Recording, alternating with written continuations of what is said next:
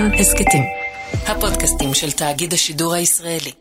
כאן רשת ב'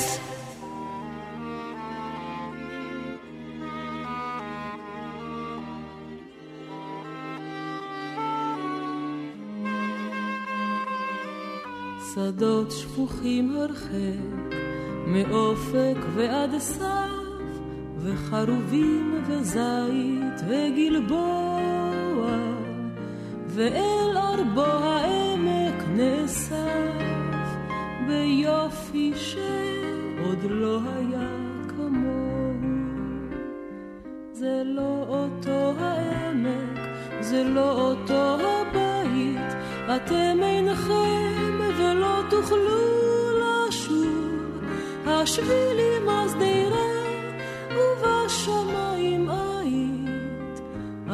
החיטה צומחת שוב. השבילים השדרה ובשמיים היית, אך החיטה צומחת שוב. בתחילת החודש פרצה מלחמת יום הכיפורים. זה קרה לפני 47 שנה. המלחמה הממה אותנו, אבל ספק אם הפתיעה. או מכל מקום, אם הייתה אמורה להפתיע. 47 שנים אינו תאריך עגול.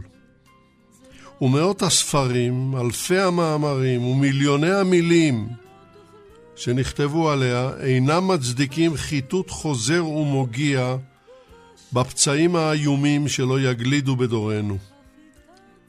ואף על פי כן, מבט ממוקד יותר בתולדות הקללה ההיא מלמדנו פרט מוזר. המהלכים המדיניים שנעשו ושלא נעשו לפני פרוץ האש לא נבחנו אצלנו בממש. ושאלת השאלות שהיסטוריונים מתעבים בכל ליבם, האם אפשר היה אחרת, לא נשאלה אצלנו כהלכה. נעשה זאת כעת, במעט אומץ הלב שעדיין נותר בנו. נקווה לצאת ממנה בשלום. האם אפשר היה אחרת? שידור מיוחד לציון 47 שנה למלחמת יום הכיפורים. מביאים לשידור יגאל בוטון וחדווה אלמוג. ההפקה וניתוב השידור בידיה של ליטל אטיאס. אני יצחק נוי. מפחיד, אבל נתחיל.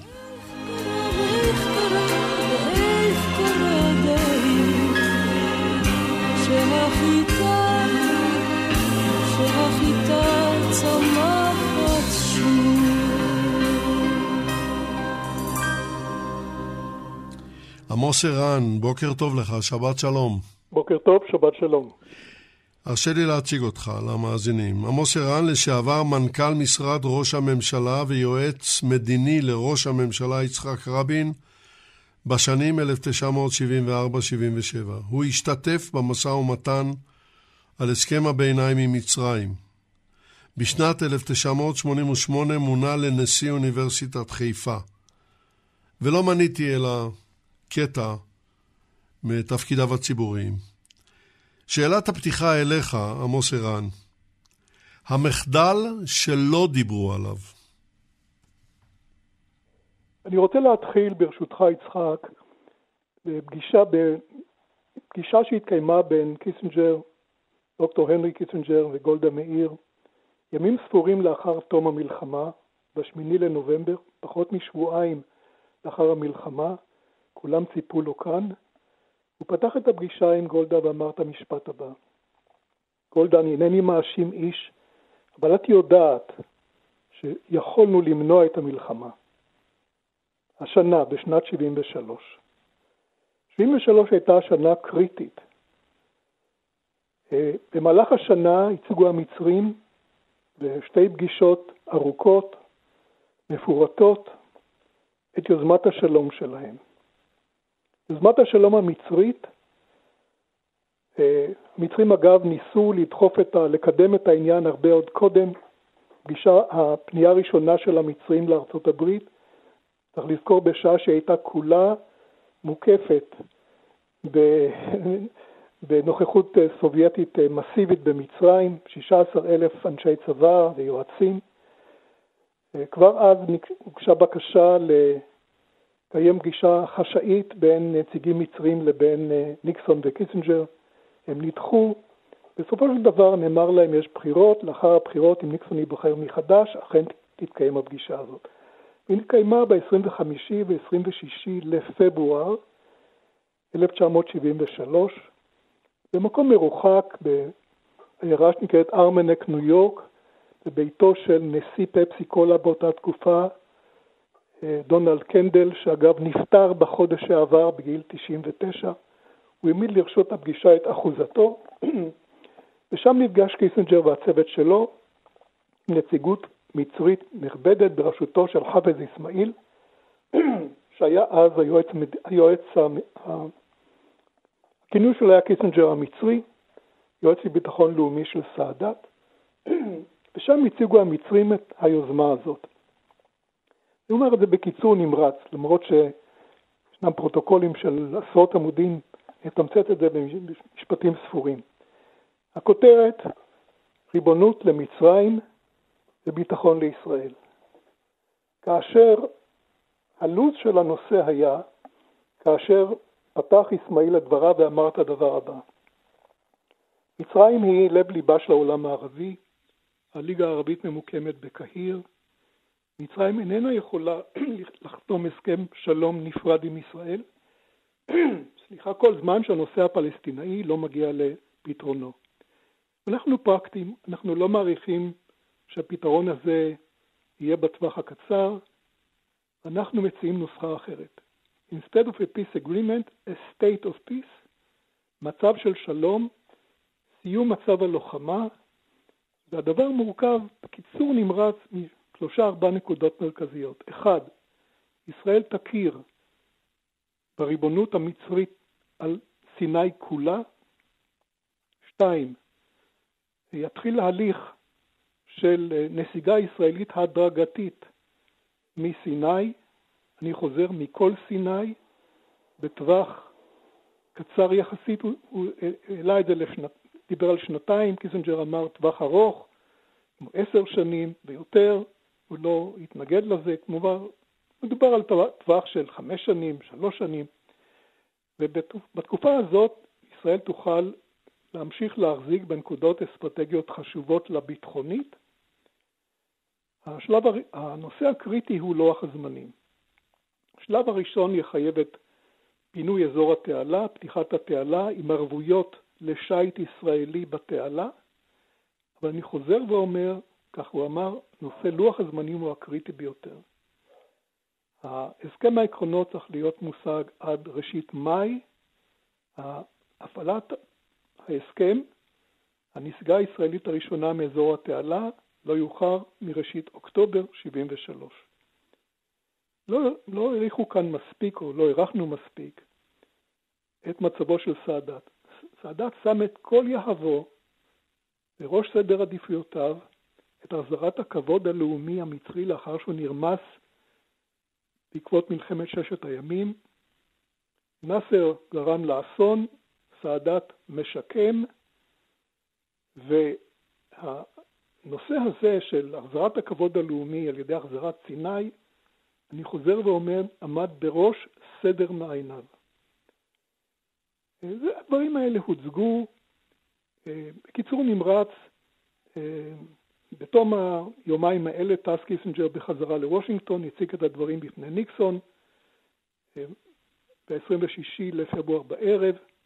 ניקסון סמך ידיו על כך, אבל אסמאעיל טען שהוא לא יעזוב את הפגישה עד שלא ייקבע מועד לפגישה נוספת, בו תהיה תגובה בעצם ישראלית באמצעות ארה"ב ליוזמה הזאת. ולכן נקבעה פגישה לעשירי לאפריל,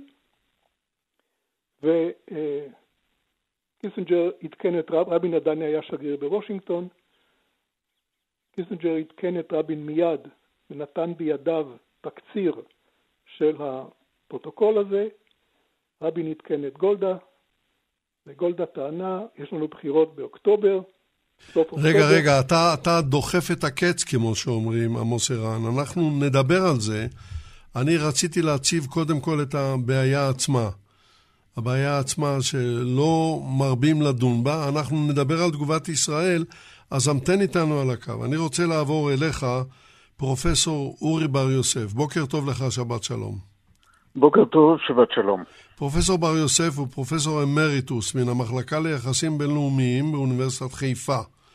מספריו בעברית, הצופה שנרדם, הפתעת יום הכיפורים ומקורותיה, בהוצאת זמורה ביטן 2001, מהדורה ראשונה. והספר המלאך אשרף מרואן, אה, המוסד והפתעת מלחמת יום הכיפורים. הוצאת זמורה ביטן 2010, מהדורה ראשונה. וכדי להבהיר את המסגרת, מה הייתה החלטת מועצת הביטחון 242, פרופסור בר יוסף? כן, אה, החלטה 242 היא בעצם הנוסחה לפתרון הסכסוך הישראלי-ערבי. היא אה, עברה במועצת הביטחון בנובמבר 1967, והיא מבוססת על עקרונות שנוצקו לתוך המערכת הבינלאומית, שעל בסיסם עומדת המערכת הבינלאומית, מאז סיום מלחמת העולם השנייה.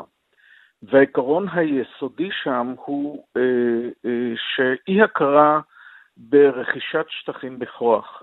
כלומר, אם אתה כובש שטחים, המערכת הבינלאומית לא מכירה בזה שהם הופכים להיות חלק מהמדינה שלך.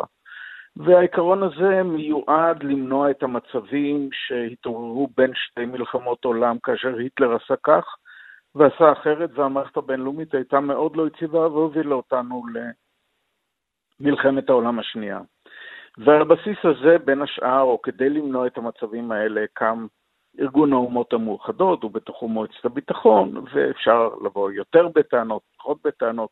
הוא יותר פרו-ישראלי, פחות פרו-ישראלי, אבל זוהי המציאות. ההחלטה 242 של מועצת הביטחון שהתקבלה בנובמבר 67 היא מבטאת את העיקרון הזה ביחסים הבינלאומיים, והיא אומרת, אנחנו לא, מכ... לא מכירים ברכישת שטחים בכוח, או המערכת לא מכירה ברכישת שטחים בכוח, ולכן אנחנו אה, אה, אה, מציגים שני פרמטרים, שני אה, אה, תנאים לפתרון הסכסוך במזרח התיכון. אחד, החזרת שטחים, אני בכוונה אומר החזרת שטחים שנכבשו במלחמה האחרונה, כלומר במלחמת ששת הימים, והשני זה סיום מצב המלחמה בין ישראל ושכנותיה והבטחת ביטחון כל מדינות האזור והכרה בזכויותיהן וכולי. המונח שטחים, territories באנגלית, dead territories בצרפתית, הוא לב הבעיה בסופו של דבר, שמסביר גם איך הגענו למלחמת יום הכיפורים. כי בפרשנות של כל העולם, כולל ידידינו האמריקאים, המונח שטחים התייחס בגזרה המצרית ובגזרה הסורית, ששם היה גבול בינלאומי, לחזרה לגבול הבינלאומי. דין ראסק, שהיה מזכיר המדינה האמריקאי כשהתקבלה החלטה 242, והם בעצם היו הטוענים בשמנו לנוסח ההחלטה, אמר, הכוונה הייתה גבול בינלאומי.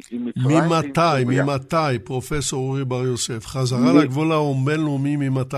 מ-4 ביוני 67, מלפני מלחמת לא, לא, לא, הק... כן. הגבול, הגבול בין ישראל למצרים והגבול בין ישראל לסוריה הוא גבול קיים. הבעיה הייתה לגבי הגדה המערבית, ששם באמת אה, אה, הגבול מבוסס לא על איזושהי מערכת הבינלאומית, אלא על איזושהי הסכמה, איזשהן הסכמות בין ישראל לעבר הירדן, אחר כך לירדן במלחמת העצמאות, והגבול הזה הוכר על ידי מדינות בודדות בלבד, במקרה של הירדנים הוא הוכר על ידי פקיסטן ו- ואנגליה. אבל, ו- ושם ניתן היה לבצע איזה שהם תיקוני גבול מאוד קלים, גזרת לטרון, דברים כאלה.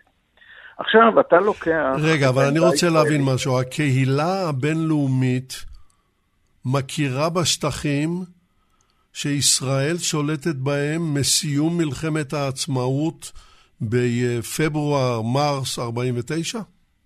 כן, האמת היא שכשאתה מסתכל על מלחמת 67', מלחמת ששת הימים, מה היא נתנה לנו? היא נתנה לנו את גבולות 67'.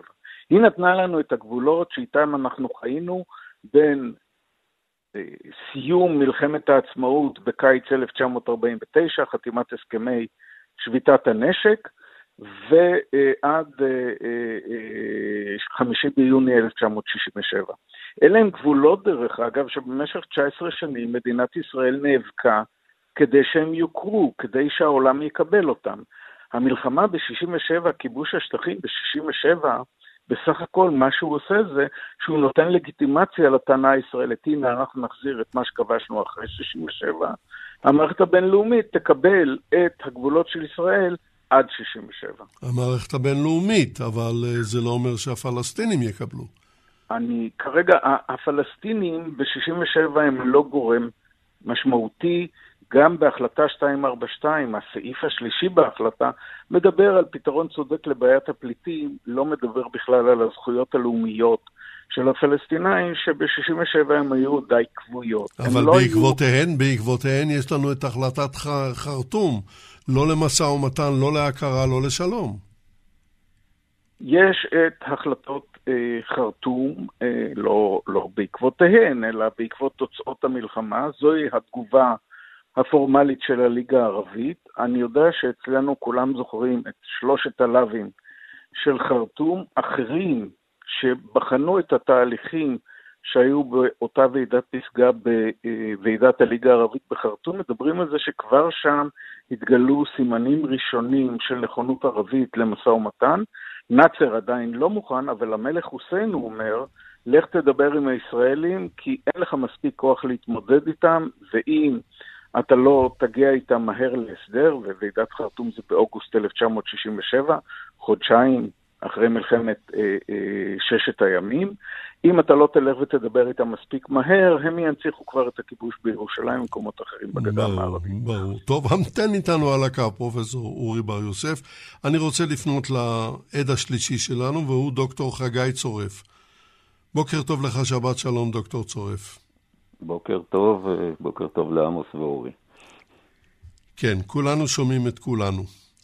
אה, דוקטור צורף הוא לשעבר ראש תחום הנצחה בארכיון המדינה, והוא ערך ארבעה ספרים על נשיאים וראשי ממשלה שהלכו לעולמם. יצחק בן צבי, לוי אשכול, זלמן שזר וגולדה מאיר. ונדמה לי, אם אני לא טועה, שגולדה מאיר היא גם הדמות המרכזית בעבודת העבודה שלך לתואר דוקטור. אכן כך. אכן כך. והואיל והיא דמות מרכזית בדיון שלנו היום, הייתי רוצה לשמוע ממך כמה מילים עליה. מי הייתה גולדה כראש ממשלה? אה, לפני שאולי אה, אני גולש לשאלה מי הייתה, אולי אה, אני אומר כמה מילים על מי, מה, מה היא לא הייתה.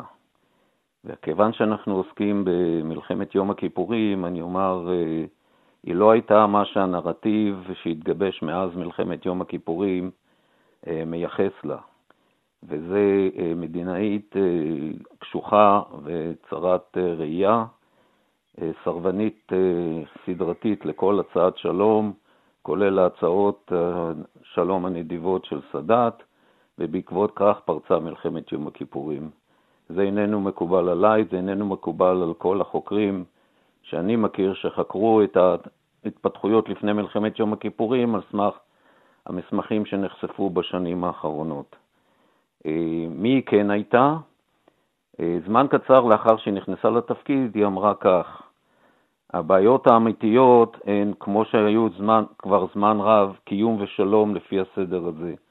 כלומר, אלה היו שני הערכים שהיו המרכזיים בתפיסת עולמה. דבר ראשון, כמי שעמדה ליד לידתה, ערש לידתה של המדינה, היא ראתה את חובתה קודם כל להיות מחויבת לקיומה של ישראל, כמו כל המנהיגים שקדמו לה. דבר שני, היא מאוד מאוד רצתה להגיע להסדרים, הסדרים של שלום עם העולם הערבי.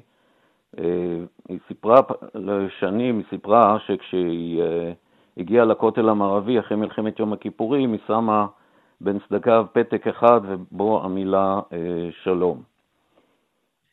שני הערכים האלה לפעמים אה, התנגשו זה עם זה, זאת, כלומר, לצורך הקיום היא שללה כל אה, פתרון שמביא את ישראל לנסיגה מלאה לקווי 4 ביוני 67, משום שזה נתפס על ידי המערכת כולה כמסכן את האינטרסים הקיומיים של ישראל. מצד שני, היא הציגה פגישה דואלית והציגה אה, מתווה והצעה להסדר מדיני, אה, לעניות דעתי מאוד סביר לנתוני התקופה ההיא, והציגה אותו גם בתגובה שלה לפג... לרעיונות שהעלה אסמאעיל בפברואר 1973, ואני מוכרח לומר פה משהו לגבי הדרך שבה הוצגה היוזמה או הרעיונות של אסמאעיל. אסמאעיל לא התחיל, היוזמה שלו, או המהלכים שלו לא התחילו בפברואר 73. אנחנו יודעים על שורת פגישות שהוא קיים, חלקן ביחד עם סאדאת, עם מנהיגים בעולם, מברית המועצות, ביוגוסלביה, בבריטניה, ובהם הוא הציג את העמדות שלו, שבצורה כזו או אחרת הוצגו גם לקיסינג'ר בפברואר 73. עכשיו, מה שעמוס תיאר פה, אלה לא הדברים, לצערי, שהציג אסמאעיל. אז בוא נשמע, מה היו העמדות? של גולדה? כך. אסמאעיל, בעצם מה שרבין דיווח, זה הפרשנות של קיסינג'ר לדברים שאסמאעיל השמיע באוזניו. אבל מה היו העמדות של אסמאעיל עצמו? אוקיי, אז אסמאעיל לא חזר בו, לא חזר בו מהעמדות הקיצוניות והעקשניות שהציגו המצרים לכל אורך התקופה.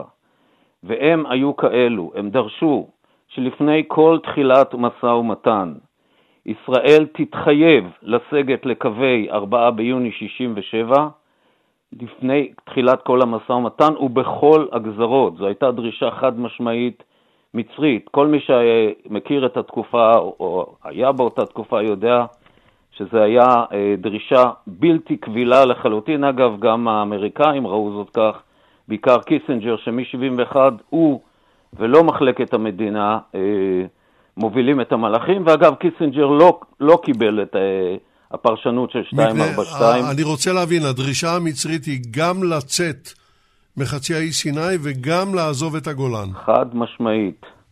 היה בהצעות של קיסינג'ר, של, סליחה, של אסמאעיל, איזשהו איזשהו אה, רעיון של שלביות מסוימת, אבל הראייה הכוללת הייתה כזו. דבר שני, הוא לא הציע שלום עם ישראל, הוא הציע state of peace, מעין מצב של שלום, ושהשלום ייכון רק לאחר שיושלם התהליך עם כל הגורמים הערביים האחרים.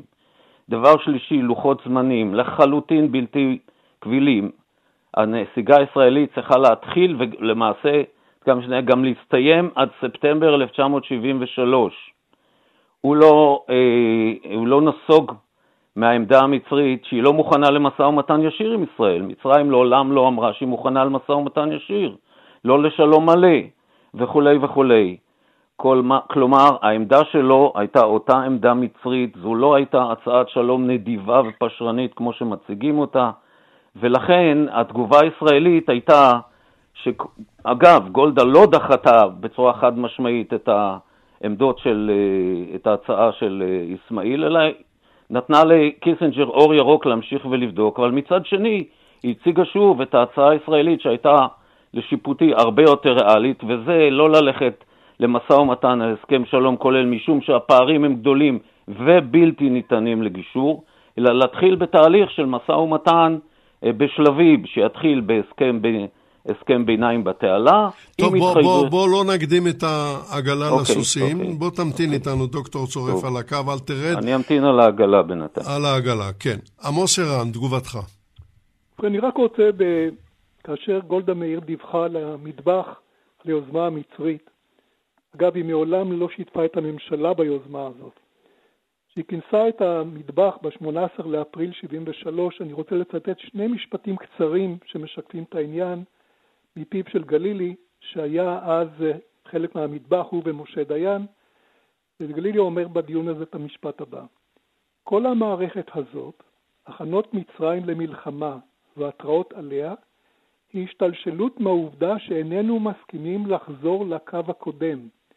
נקודת המוצא מתחילה בכך שהם מוכנים לשלום ולמערכת הסכמים וערבויות בינלאומיות, וכיוצא בזה, כל זה בתנאי שאנו נסוגים באופן מלא לקו הקודם. כלומר, גם צריך להבחין בין מס שפתיים לבין, לבין מהות. היה די ברור שהמצרים מוכנים להסדר נפרד. אה, לפניי הפרוטוקול של עשרות עמודים של השיחה הזאת, אה, כשם שגם הפרוטוקול של השיחה השנייה שבסוף התקיימה בעשירי, ב-20 למאי בפרבר של פריז, שם ניתנה התשובה בעצם שאי אפשר לדון בנושא הזה לפחות לא עד הבחירות, אפשר יהיה לדון בזה מאוחר יותר, ובעצם הפגישה הזאת אה, העלתה את סאדאת לקו המלחמה. התוצאה הזאת. סאדאת צעד כל הזמן בשני מסלולים מקבילים, במסלול מדיני שנתן לו עדיפות, במסלול צבאי, ובסופו של דבר האי יכולת להגיע להידברות איזושהי, ליצור איזושהי יכולת להגיע, לקדם הסדרים. אגב, אם אני אצטט את קיסינג'ר באותם ימים, הוא כל הזמן האיץ, גם ברבין וגם בדיניץ לאחר מכן, אמר, הסוס הזה נגמר, אף אחד לא מבין את העמדות שלכם. אתם לא רוצים לזוז משום דבר, אתם רוצים להישאר בשטח כפי שהוא, הדבר יתפוצץ, בסופו של דבר הוא יביא למלחמה. גם התזכירים של רבין ב-71, 72, גם העמדות שלו ב-73, יש בסיס מסוים ליוזמה הזאת וצריך להגיע ליכולת של הידברות. הדבר גרם למתיחות רבה בינו לבין ראש הממשלה גולדה מאיר, אבל ברור היה שאם אפשר היה לקחת את הבסיס הזה וממנו להמשיך הלאה, אפשר היה אולי למנוע את מלחמת יום הכיפורים. והאמירה שלו, שמתייחסת להסכמה של, של, של כל, כל המדינות האחרות, גם זה היה יותר מס שפתיים, היה ברור שזאת לא, לא הכוונה שלהם, אפשר להתקדם על זה מעבר לזה, כפי שזה בא לידי ביטוי. מצרים הביעה נכונות להסדר שלום מישראל כבר ביוזמת יארינג. ו- והיה ברור שמצרים הולכת לקו אחר. סאדאת היה אנטיתזה של נאסר. הוא לא בנה על, הפן, על העולם הערבי כולו, הוא הבין שמצרים חייבת לדאוג קודם כל למצרים. הוא עמד בפני משבר כלכלי קשה ביותר, משבר מנהיגותי. הוא שם את כל יוקרתו, הוא אמר שנת 71-72 לשנות ההכרעה, הוא מוכן להקריב מיליון חיילים לשחרר את סיני. אבל בפועל חופש דרך להתקדם מבלי להפעיל את האופציה הצבאית. בסופו של דבר, מאחר והאופציה הזאת נסגרה, חד משמעית, בפגישה בפריז. אגב, הפרוטוקולים כולם מונחים לפניי, עשרות עמודים. הפגישה בפריז מתי? ב-20 למאי 1973, שם הייתה התשובה.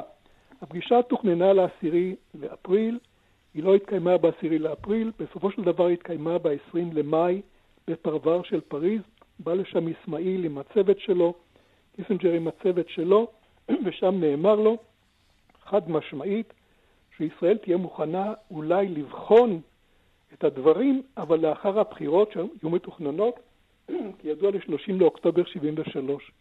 ואז הוא חזר לסאדאת, והיה ברור להם שאי אפשר להתקדם ביוזמה הזאת. השעונים של, של ישראל ושל המצרים היו שונים. סאדאת עמד על פני משבר, גחלים. היו כבר הפגנות נגדו. הוא דיבר על שנת הכרעה, שום דבר לא יצא מזה. לכן הוא היה מאוד בלחץ של לוח הזמנים. בעקבות הפגישה הזו בפריז הוא טס מיד זמן לאחר מכן לדמשק והציג בפני אסד את uh, תוכנית המלחמה שלו. היה ויכוח מאוד נוקב ביניהם, אני לא נכנס לזה כרגע. אסד דרש, אמר לו, אם אתה מציג לי תוכנית שבו אתם הולכים רק לעבור, סליחה, לגזרה המזרחית לאורך התעלה ולא מעבר לזה לכיוון המעברים, עוד 45-50 קילומטר, אני לא בעניין. והוא, אה, אני צריך יד יותר חופשית ברמת הגולן. קמו צו, אה, צוותים משותפים, תכננו את הדברים, ואסד יצא בהרגשה שיש לו הבטחה של סאדאת להמשך. אה, המקור שלי לנושא הזה הוא בסיוני שהיה שגריר פה הרבה שנים והיה נספח צבאי בדמשק, מצרי בזמן המלחמה, השתתף בפגישה הזאת, ובסופו של דבר למדתי ממנו על המשבר הקשה שהתפתח ביניהם במהלך המלחמה, כאשר אה, אסד אפילו סירב לקבל את הטלפון של סאדאת, משום שהוא הרגיש שהוא הולך שולל בהקשר הזה, וזה גם יצר את המשבר הקשה במהלך המלחמה בין אסד לבין הרמטכ"ל שלו. טוב, אבל שוב, שוב, עמוס ערן, אתה ממהר להתקדם, ואני רוצה אה, להגיע לנקודה הזאת בשלבים, ולכן המתן איתנו, ואני רוצה לפנות לפרופסור אורי בר יוסף על מקורות החשדנות של גולדה. שמעת דעה אחת של חגי צורף, שמעת דעה אחת של עמוס ערן. בוא נשמע את דעתך. אמ, לפני שאני הולך למקורות החשדנות של אה, גולדה, אני רוצה לחזור לדיון אה, שדיבר עליו אה, עמוס ערן, הדיון של ה-18 באפריל, שאולי הדיון החשוב ביותר אה, אה, לדרך שבה ישראל, או, בדרך הזו שישראל צועדת למלחמה. 18 באפריל 73. 18 באפריל 1973. בסדר, וה... תמשיך. הקונטקסט, צריך להבין את הקונטקסט פה. אנחנו מהשבוע הראשון או מהשבוע השני של אפריל מקבלים התראות משורה של גורמי מוסד, מקורות של המוסד במצרים, מקורות מצוינים. אשרף מרואן הוא אחד מהם, ויש גם מקורות אחרים, וכולם אומרים לנו, המצרים יוצאים למלחמה. ארבעה, חמישה מקורות, שאת רובם לא מכירים ולא יודעים, וזה טוב ככה. אומרים, יוצאים למלחמה, מתי יוצאים למלחמה? אמצע מאי, משהו כזה. יש תאריך קונקרטי, 19 במאי. עכשיו, גולדה מאיר, שהיא אדם מאוד רציני ומאוד אחראי, כמובן, אוספת את הפורום שלה, שזה הקבינט, המטבח של גולדה, לענייני ביטחון, שיושבים שם שלושה אנשים מצוינים, זה היא, זה גלילי וזה דיין, זה שלושה אנשים שהיא יכולה לסמוך עליהם, היא יודעת שמשם לא תהיינה הדלפות. ושם מתנהלים הדיונים הנוקבים ביותר. בדיון הזה יושב גם הרמטכ"ל כמובן, יושב ראש אמ"ן שהוא המעריך הלאומי, יושב ראש המוסד, בגלל שהמקורות שמתריעים על המלחמה הם מקורות של המוסד. אז רוצים לשמוע ממנו גם מה הערכתו על ההתראות האלה. אומר גלילי, ופה צדיקים מלאכתם נעשית בידי אחרים, אמר עמוס את מה שאמר גלילי, שכל המערכת הזאת היא השתלשלות מהעובדה שאנחנו לא מוכנים לחזור לקו הקודם וכולי, ואם אנחנו מקבלים את מה שאומר חפז אסמאעיל, אולי אפשר, אה, אפשר להגיע למשהו, ועל זה הוא מוסיף עוד שתי שורות. ישנה גם אפשרות להימנע מכל הפורענות הזאת. עכשיו גלילי זה איש של מילים, הוא לא אומר מלחמה, הוא קורא לזה פורענות. ישנה אפשרות גם להימנע מכל הפורענות הזאת, אם אנו מוכנים להיכנס לסדרת דיונים על יסוד החזרה לגבול הקודם.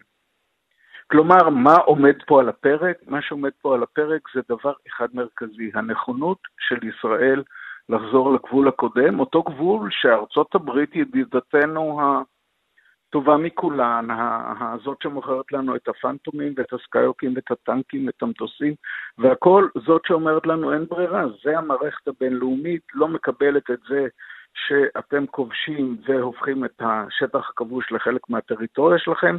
הדרך היחידה להגיע לשלום ולמנוע מלחמה היא לחזור לגבול הבינלאומי. והעמדה המצרית יכולה להיראות קיצונית יותר או קיצונית פחות, אבל עקרונית התפיסה האמריקאית והתפיסה המצרית של תהליך השלום ומה נדרש כדי להגיע לשלום, הם מאוד דומים. עכשיו, שאלת, שאלת על חשדנותה של גולדה. אמת. וגולדה, גולדה באמת הייתה, אני חושב, ראש ממשלה מאוד אחראי, מאוד מסור, מאוד לא נהנתנית. אה, ראש ממשלה שאם לא היה דבק בעניין של מלחמת יום הכיפורים, ולא בצדק דרך אגב, הוא דבק בה, אז יכול להיות שהיא הייתה נחשבת לאחת מה, מראשי הממשלה הגדולים ביותר של מדינת ישראל. היא הייתה פופולרית בצורה בלתי רגילה. אבל גולדה הייתה חשדנית, והנרי קיסינג'ר, שיודע לדבר ויודע לחשוב ובעיקר יודע לכתוב, כותב בזיכרונות שלו, והוא מתייחס בעיקר לגולדה, כן?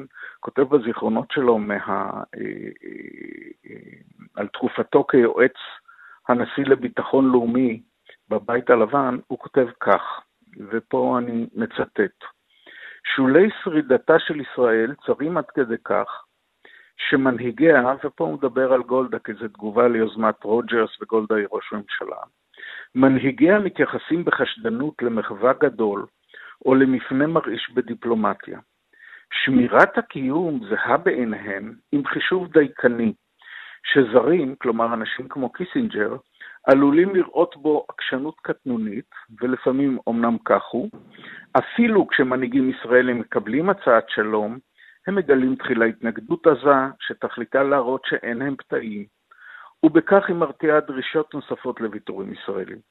וכשהם מקבלים הצעה כזאת, הרי בדרך כלל הדבר מלווה בבקשות אין קץ, לערובות, תזכירי הבנה, הסברים חשאיים, שכולם יהודים להגביל, כולם מיועדים להגביל את חופש הפעולה של בעלת ברית הפכפכה למדי במרחק 8,000 קילומטר שהשבוע יש שם בחירות, המספקת לה את חימושה, מפרנסת את כלכלתה, נותנת מחסה לדיפלומטיה שלה, ופועלת לכאורה מתוך דחף בלתי מוגבל להעלאת תוכניות שלום. עכשיו, זה ישראל בעיני קיסינג'ר, זה ישראל גם היום, זה ישראל חוששני גם עוד 20 שנה, הפחד, החשש, זה שכולם הולכים לדפוק אותנו, זה שהמצרים אומרים שלום, אבל כמובן שהם לא מתכוונים לשום דבר, זה שברגע שאנחנו... בסדר, נתן... פרופסור אורי בר יוסף, אנחנו נדבר על כך לקראת סיכום המשדר, אבל אני בשלב זה רוצה לשאול את דוקטור חגי צורף. אה, אתה שמעת את הדברים של, אה, של פרופסור בר יוסף. מה הם לדעתך, מתוך uh, הבנה כל כך דקה של גולדה מאיר, מה הם אבני הנגף כפי שהיא ראתה אותם בדרך להשגת הסכם שימנע מלחמה? והיא הלא הבינה שזה יכול להגיע למלחמה. אוקיי, okay, אני אומר קודם כל, אם מדברים על קיסינג'ר, אנחנו רואים, אה, אנחנו שומעים הרבה עכשיו על קיסינג'ר, אז אם מדברים על הספרים של קיסינג'ר, אז קיסינג'ר, הוא לא יודע אם בספר הזה או אחר, כתב לאחר שנים על יוזמת אסמאעיל דברים מפוכחים מאוד. הוא אמר, אסמאעיל בכלל לא הגיע כדי לעשות שלום, אסמאעיל בא כדי להציג אולטימטום מנומס, הוא, לא, הוא הציג אה, דרישות מישראל בלתי קבילות לחלוטין, אז אם רוצים להתייחס לקיסינג'ר ולדברים שהוא כתב אחר כך, זוהי התגובה שלו וכך הוא ראה את יוזמת אסמאעיל ולא הדברים ששמענו קודם. אמ, דבר נוסף, אני לא סתם אה, דיברתי קודם על מסמכים. מסמכים הם הבסיס להבנת ההתרחשויות שהיו באותה עת, ונחשפו אלפי מסמכים ואני ואחרים קראנו את כולם. קיסינג'ר לחלוטין לא ראה את התהליך, ואגב, קיסינג'ר הוא זה שמוביל, אורי, את התהליכים מ-71. הוא לא ראה, כפי שאתה מתאר, את, ה, אה, את הדרישות מישראל לסגת אה, לקו הבינלאומי. זה נכון לגבי מחלקת המדינה בראשות רוג'רס, שמ-71 היא למעשה מנוטרלת מניהול המגעים. עכשיו, קיסינג'ר לא אמר לנו התחמושת נגמרה, מה שהוא אמר, וזה ציטוט... סליחה, משפט אחד. קיסינג'ר מכה חטא על כך בספרו, הוא אומר שהטעות הגדולה שלו הייתה שהוא לא התייחס כפי שצריך היה לתוכנית רוג'רס, צריך היה לקדם אותה, וזה, הוא, הוא כותב את זה בספרו. אבל מה זה קשור עכשיו הספרים? מה, היה, מה חשוב מה כתוב בספרים? אנחנו מדברים על מה היו התהליכים לפני מלחמת יום הכיפורים. נכון. רוצים להתייחס לספרים, אז נתייחס לספרים, אבל בואו נתייחס לתהליכים. לא, התייחסת לקיסינג'ר, יש ציטוט שלו. אבל אני מתייחס ל... חברים, חברים. עמוס, אני מתייחס למסמכים מאביב קיץ 1973. על סמך זה נוהלה המדיניות שבסופו של דבר כמו שאנחנו יודעים, הביאה למלחמת יום הכיפורים. בואו בוא נתייחס לעניין חברים, הזה. חברים, אני מבקש, עמוס ערן, דוקטור חגי צורף, תנו לו לסיים את דבריו ונגיע גם אליכם. בבקשה. קיסינג'ר ראה עין בעין עם ישראל שלא ניתן להגיע להסדר שלום מלא על סמך הדרישות המצריות. הוא ראה את, הדרישה, את ההצעה הישראלית ללכת בצורה מדורגת. הוא הציג את זה לאסמאעיל בפגישה בפריז, אסמאעיל דחה את זה על הסף. אסמאעיל דחה אגב גם את ההצעה של ריבונות תמורת ביטחון, שלא הייתה הצעה מצרית, היא הייתה הצעה של קיסינג'ר. הוא ראה, יותר מזה, אסמאעיל באביב 1973 מדווח לניקסון וזו הייתה תפיסתו, שהמצרים הם אלה שמונעים כל אפשרות להתקדם לשלום. עד כדי כך שכשהוא דיבר עם השגריר האיראני בוושינגטון, הוא פנה אליו ואמר לו, אני אובד עצות מול המצרים. הם משחקים לידי ישראל, הם מציגים עמדות קיצוניות שלא מאפשרות לי להתקדם וגם לא מאפשרות לי ללחוץ על הישראלים להתגמש. הוא ביקש ממנו, תבקש מהשאח הפרסי שידבר עם, עם, עם סאדאת שיגמיש את, את העמדות שלו. ככה קיסינג'ר ראה את זה, ולא מה שהוא כתב שנים אחרי ספרים, כש, בספרים שהוא גם כתב דברים אחרים. עכשיו, לגבי אבני הנגף לשלום, תראו, באוקטובר 73 אגב, בעיצומה של אה, מלחמת ה... בעיצומה של מלחמת יום הכיפורים, כותב אה, ניקסון לקיסינג'ר, והוא כותב לו כך: במשך ארבע השנים האחרונות לא הגענו להסדר שלום במזרח התיכון בגלל שלושה גורמים, ואלה הם אבני הנגף. העקשנות הישראלית, והוא מתייחס לסירוב שלה לקבל את הצעות של, ההצעות של תוכנית רוג'רס, חוסר נכונותם של הערבים לנהל משא ומתן על בסיס ריאלי, והוא מתייחס ישירות לדברים שאמרתי על ההצעות הקיצוניות שלהם ועל חוסר הרצון, הנכונות שלהם לנהל משא ומתן ישיר עם ישראל, וגורם שלישי, העובדה שהאמריקנים היו עסוקים בעניינים אחרים ולא השקיעו בכך את המאמץ הדרוש. בסדר. כלומר, אלה הם אבני הנגף. ברור.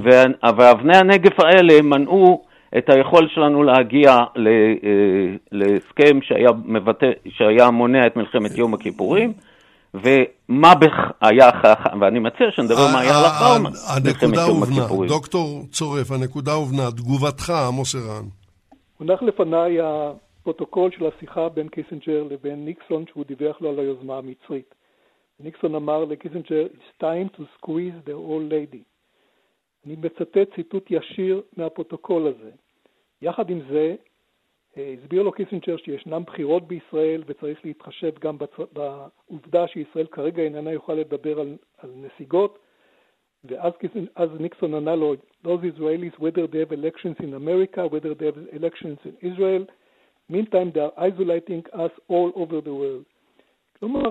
אה, נכון, הדבר המרכזי שכאן היה זה שניקסון הלך ונחלש כתוצאה מפרשת ווטרגייט, ו... אבל מצד שני זה השאיר את כל הכוח ב... בידיו של קיסינג'ר. ואם הוא מצא לנכון לומר לגולדה, באותה פגישה, אנחנו יכולנו למנוע את המלחמה. כלומר, אפשר כלומר, היה... למה אבל? זה המשפט שהוא אמר. בעצם זה המשפט שהוא אמר, אבל מי, מי, מי לא עשה משמעית, את מה שצריך? זה לא אומר לא, שזה... על ידי דחייה חד משמעית של ניסיון איזשהו של חוט שבו אפשר להתחיל לגלגל דברים ולראות איך אפשר להתקדם ועל ידי כך למנוע מלחמה. אבל זה בדיוק מה שישראל הציעה. לא, נקוד, לא אבל נקודה, הנקודה הקשה פה יותר הייתה שבעצם בעקבות הדיון הזה, כפי שאורי ציין קודם ב, ב, במטבח של גולדה, בסופו של דבר, הדיון הזה, בו אמר גלילי מפורשות, אם אנחנו לא מתקדמים בכיוון הזה, עשויה להיות מלחמה. ואז מה שבעצם דיין עשה, אמר, אין להם אופציה צבאית אמיתית. הם לא יכולים, אה, אדרבה, שינסו לעבור את התעלה, אנחנו נהרוס את מצרים לעשר שנים. אני קורא את הדברים מהדברים הכתובים. הדברים כתובים, אבל אפשר, אפשר להעיר פה הערה יותר כללית? רגע, מי מדבר? עכשיו מדבר אורי בר יוסף. כן, פרופסור בר יוסף, דבר. אני חושב שנקודת המוצא שלנו, אתה הדגשת את החשדנות הישראלית המסורתית ושל גולדה בפרט. נקודת המוצא השנייה צריכה להיות הביטחון. הביטחון ביכולת שלנו, הביטחון במאזן הכוחות. הביטחון בזה שאם הם יצאו למלחמה אנחנו נדע על זה, נערך לקראת זה ונדפוק אותם. והם ישלמו על זה מחיר כבד, ובאותו דיון גם הרמטכ"ל אומר את זה, אני, אם הם רוצים, אני לא רוצה מלחמה, אבל אם הם רוצים מלחמה, אז אנחנו נקרא להם את הצורה, בצורה כזאת של עשר השנים הבאות הם לא ירימו את הראש.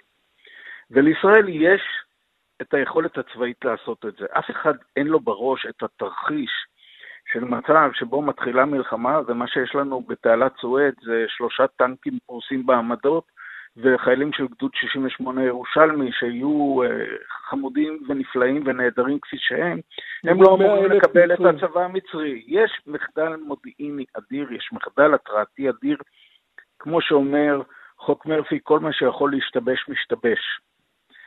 והתוצאה של זה היא שאנחנו מגיעים למלחמה שהיא איומה ונוראה. אף אחד אין לו דבר כזה בראש. לכולם ברור שאם תהיה מלחמה, אנחנו עוד פעם ננצח ניצחון. גם גולדה אומרת את זה בצורה הברורה ביותר בנאומים פומביים.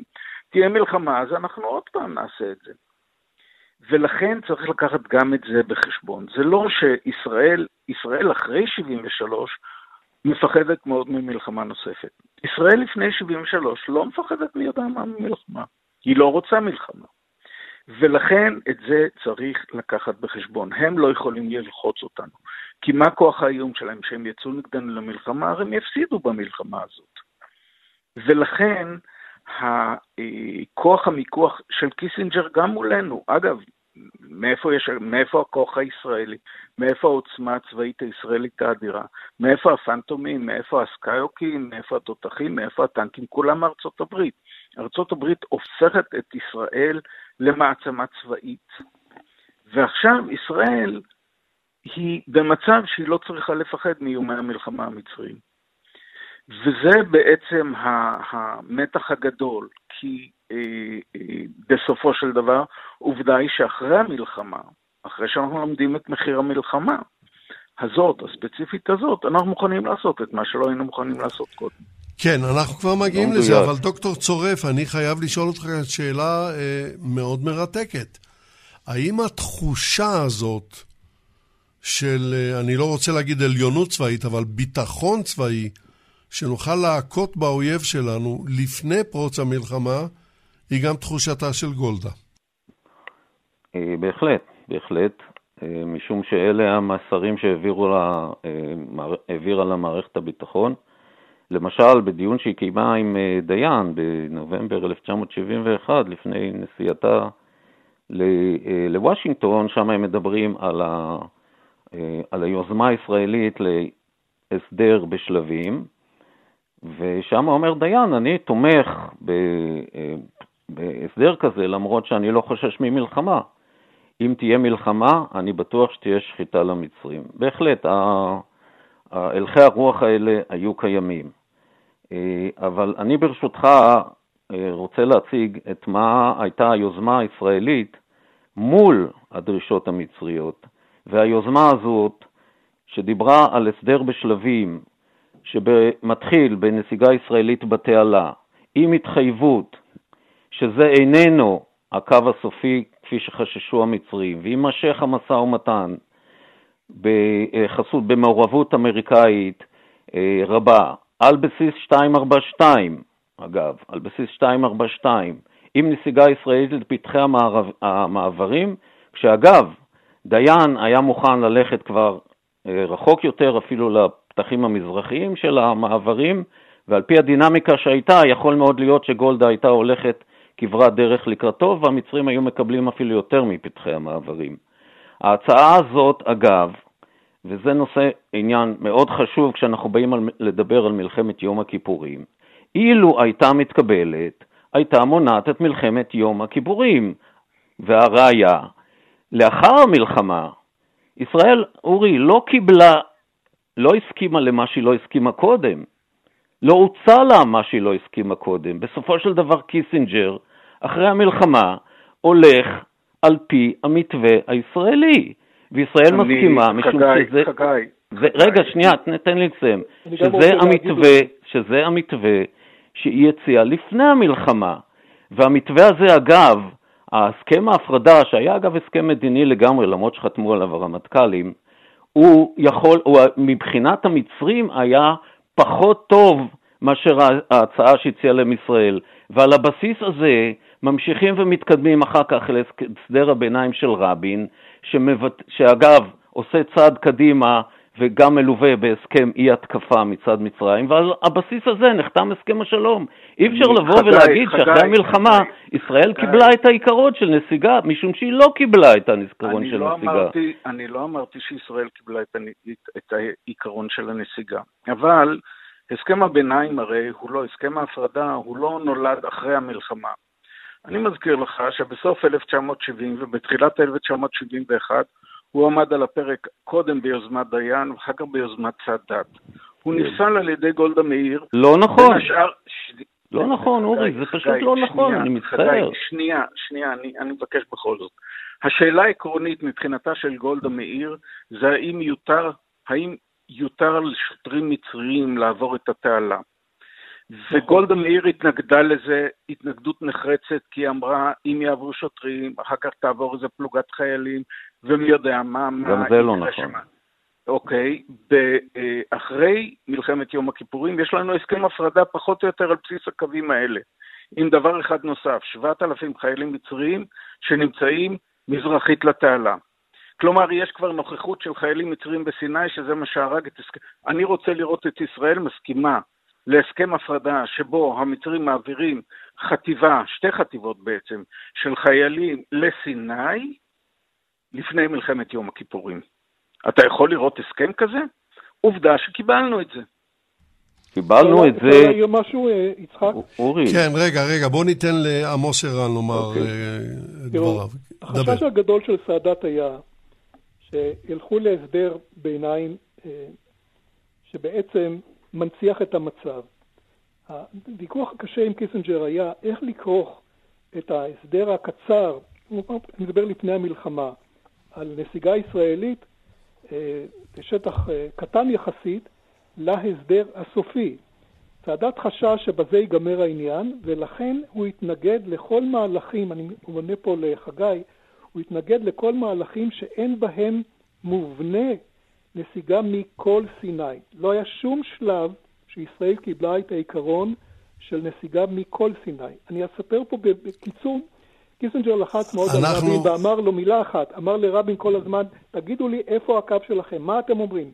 רבין בסוף הצליח לקבל מפ- מפה, המפה הזאת דיברה גם על הסדר סופי של לפחות 25% משטחו של סיני, אני לא אציין עכשיו נקודות, יישאר בידה של ישראל. ולכן טוב. סאדאת לא יכול היה להשלים עם מהלך כזה. הד- הנקודה- הנקודה הובנה, עמוס, עמוס. עמוס, אנא, תהיו קצת יותר ממושמעים. אנחנו, השעון עושה בנו שמות, ואנחנו כבר ממש קרבים לסיום. ולכן, דוקטור חגי צורף, מה היית מבקש מהמאזינים שילמדו מהשידור הזה? קודם כל, ממש ב-20 שניות, לא יותר. קודם כל שילמדו שעמדות צריך לקבל על סמך עובדות היסטוריות מלאות. ודבר שני, צריך אה, לאחת ולתמיד אה, לה- להפגין גישה הוגנת כלפי ההנהגה הישראלית לפני מלחמת יום הכיפורים, לא להטיל על כתפיה את כל האשמה בפרוץ המלחמה משום שזה לא נכון, ולראות את חלקו של סאדאת, שלטעמי היה החלק המכריע בכך שלא הגענו להסדר, שניתן, שיכול היה למנוע את אה, פרוץ מלחמת יום הכיפורים. תודה רבה, דוקטור חגי צורף. פרופסור אורי בר יוסף. בהתחשב בעובדה שהחזרנו את סיני עד האינץ' האחרון, עד הסנטימטר האחרון, ממש כפי שביקש סאדאת, דרש סאדאת. אני לא חושב שהעמדה המצרית הייתה בלתי ריאלית. אני חושב שהעמדה הישראלית נשענה על כל מיני תקוות וציפיות, בעיקר על כוחנו אוקיי. ועל יכולתנו להרתיע. וצריך ללמוד מזה ששטח הוא לא בהכרח אה, מקור לביטחון, הוא יכול להיות גם מקור לאי ביטחון. בשטחים. תודה רבה לפרופסור אורי בר יוסף. עמוס ערן, עשר שניות, מה דעתך? מלחמה, מה אפשר ללמוד? מלחמה היא, היא לא תמיד, אבל בדרך כלל תוצאה של כישלון של תהליך מדיני. ולכן בהקשר הזה, מתוצאות המלחמה, אי אפשר לשחרר את הדרג המדיני. יש לו אחריות רבה. תמיד ניסיונו של דרג מדיני לגלגל את האחריות לדרג הצבאי. איננו עולה יפה. אולי לטווח קצר, בוודאי לא לטווח ארוך, משום שגם הציבור וגם הרחוב אומר את דברו. תודה רבה לעמוס ערן. עד כאן להפעם. האם למדנו לקח? האם הייתה לנו אז, והאם יש לנו היום, הנהגה אחראית שמבטיחה את קיום העם? יתכנס כל אחד מאיתנו בתוך עצמו ויחשוב. האם אפשר היה אחרת? משדר מיוחד לציון 47 שנה למלחמת יום הכיפורים הגיע כאן לסיומו. הביאו אותו לאוזניכם יגאל בוטון וחדווה אלמוג, ניתוב והפקה. ליטל אטיאס, אני יצחק נוי, עמכם כאן גם בשעה הבאה בסקירת עיתוני העולם השבוע. היו עמנו. עוד השירים שרים אך איך יוגע כל המחור וכל האהבה. אין זה אותו